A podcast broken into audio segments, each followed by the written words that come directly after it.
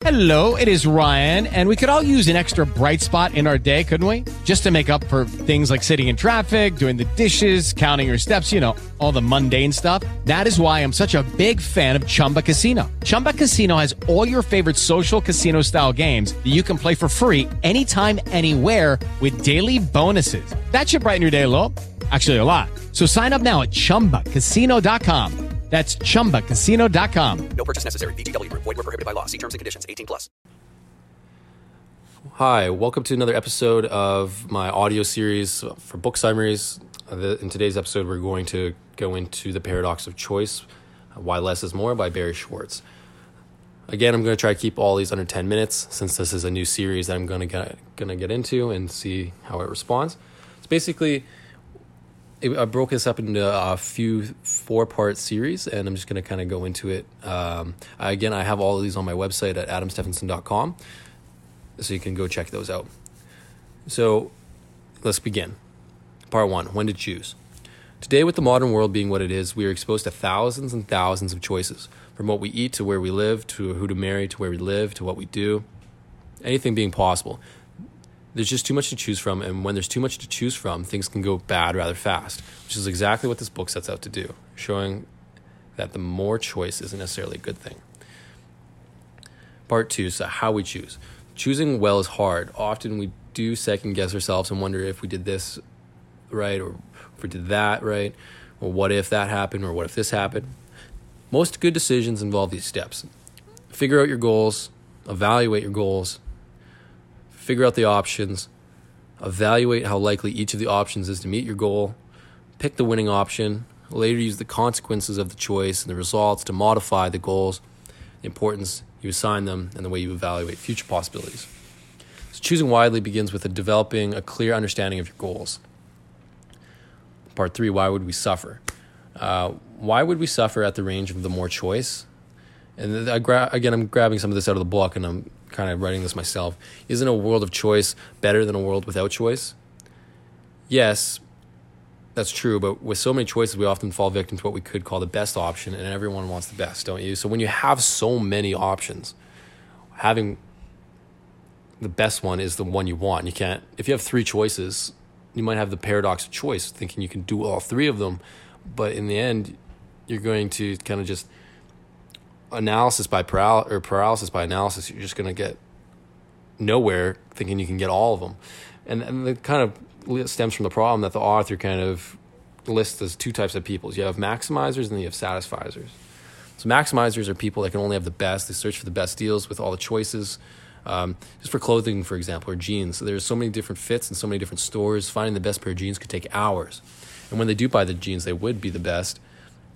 And these people are the ones that suffer the most from the choices available because they want to maximize the best choice. And with so many choices available from what kind of car you get, or what kind of laptop you get, or what kind of phone you get, or what kind of pair of clothing you get, you can see that, you know, it's just endless. You can get like a thousand sweaters from like 50 different stores. Which one's going to be the best? And then there's satisfiers. They're the people who, although they're happy with the worst, they're happy with good enough and these people are the wor- are the people uh, who are the most well off with the choices present. So the side note on happiness, what seems to be the most important factor in providing happiness is close social relations, and loneliness seems to come from not from being alone, but from lack of intimacy. We suffer for a bunch of reasons when it comes to choice, mainly through regret. Try not to regret things when you start thinking to yourself, if only or what if. Try to stop yourself. Nothing will come good from regret. Part four. Like, what can we do? So, with all the choices, we can think, we can do anything, and everything we set our minds to. You know, the sky's the limit. We can do everything we want. But the question is, what to focus on? What should I pursue, and what should I do? I'm 100% guilty of this, and uh, basically, with all the choices present in the world, you know, again, you can live anywhere, you can do anything, pretty much anything. But can you actually do everything? Can you actually live everywhere? You know, what are the actual odds of that? You know, are you actually going to play in the NBA? Are you really going to be a, a, rapper? You know, are you really going to do all that kind of stuff? Maybe you, maybe, but like to think you can do all three of those things, so maybe be in an NBA, be the rapper, or be a doctor, you know, it's a little a little crazy. And granted, this kind of happens to a lot of younger people that have that paradox of career choice, but like when they're more suited towards maybe a few things or a lot more things are actually like more realistic. But you shouldn't necessarily be realistic in the sense of your dreams and goals. But you, the paradox of choice thinks we can do everything, so we end up doing nothing. So part four, what can we do? So with all these choices, and we think we can do anything and everything, the question is what to focus on. What should I pursue and what should I do? So the author offers a few ways to reduce the burden of making decisions and ways to navigate all the choices out there. One way is to make second order decisions. Basically, this means that you make decisions to make decisions. What? no, it's like you live your life with rules, a series of things to live by, which will help you when it comes to making decisions. Does this decision break my rules? If so, don't do that. Does that decision or choice fall in line with my values, is another way to put it? Or does it fall in line with my rules for life? If it does, then great, you can do it. If it doesn't, it's an easy write off. You don't have to even consider it. You know, we all have a mental limit, a mental burden that we can only take so much choice. We can only make so many choices in a day. So you got to maybe structure your life so you make less choices so you can have better brain power for the better ones. Another way is to set standards, uh, dividing the world into two categories. Does this meet my standard or does it not? Would it meet my standard or does it not? Routines are a perfect way to minimize the need to make decisions. A morning routine, for example, takes all the decision away because you follow a set plan every day. You can see the benefits of this. At least I hope so. There's a reason why, like Steve Jobs only wore the same outfit. Mark Zuckerberg wears the same outfit, and I think of a few other people. It might be Bill Gates who does that, but there's a few, there's a bunch of people that Barack Obama he has like two suits. You know, you, by limiting the amount of mental burden that needs to be done to make decisions, by following the same thing every day, it frees up your mind to, to do more important work. There's a reason why those guys do it. So maybe we should too. The author then lists 11 things he thinks he can help us limit the distress we get from the abundance of choice. So here are 11 things that he thinks that we can implement in our own lives to really help limit all the distress we get. So, one, choose when to choose. You got to choose when to choose. If you don't need to choose, don't choose. We only have so many choices in a day. Remember that. You can only make so many good choices, and then you start making bad ones. That's when you start eating fast food. That's when you stop exercising. That's when you start making really poor choices. Number two, be a chooser, not a picker. Three, satisfy more and maximize less. Be okay with less. Be okay with not having the best. You don't need to have the best pair of shoes in the whole mall. You don't. You just need to have a okay enough pair. Four, think about the opportunity costs of opportunity costs. It's kind of in in-depth opportunity cost, second analysis, but you know, at first you might say the opportunity cost of having all those different opportunities, but you could take the opportunity cost of that one. It's amazing, and if you don't know, uh, opportunity cost is an economics term. Essentially, when making a choice, you either say yes or no to one thing, but the thing you say no to is the opportunity cost and the financial cost of the choice. Can't take both, so what's the opportunity cost? Make your decisions, or number five, make your decisions non reversible. So when most people buy things, they'll eventually have buyer's remorse, and then you might actually take it back to the store and, and get a refund because you're not actually that happy with it. You thought it would make you happy, didn't really make you happy. Buyer's remorse. Good way to make that not happen, so you're not kind of sad about the decision made, is make it non-reversible. You know, make a final sale purchase. Make a when you're buying something, make um, returns aren't applicable. And when you're making decisions for purchases, when you're making like bigger decisions about where to live, you know, sign a year lease or sign a really complex lease so you can't change your place to live. Because if you keep switching up where you live every three months or six months, it's not going to be a recipe for success. I'll tell you that because I've done that. Number six, practice an attitude of gratitude. You can't be sad when you're gra- when you're grateful and practicing a gratitude. You can't.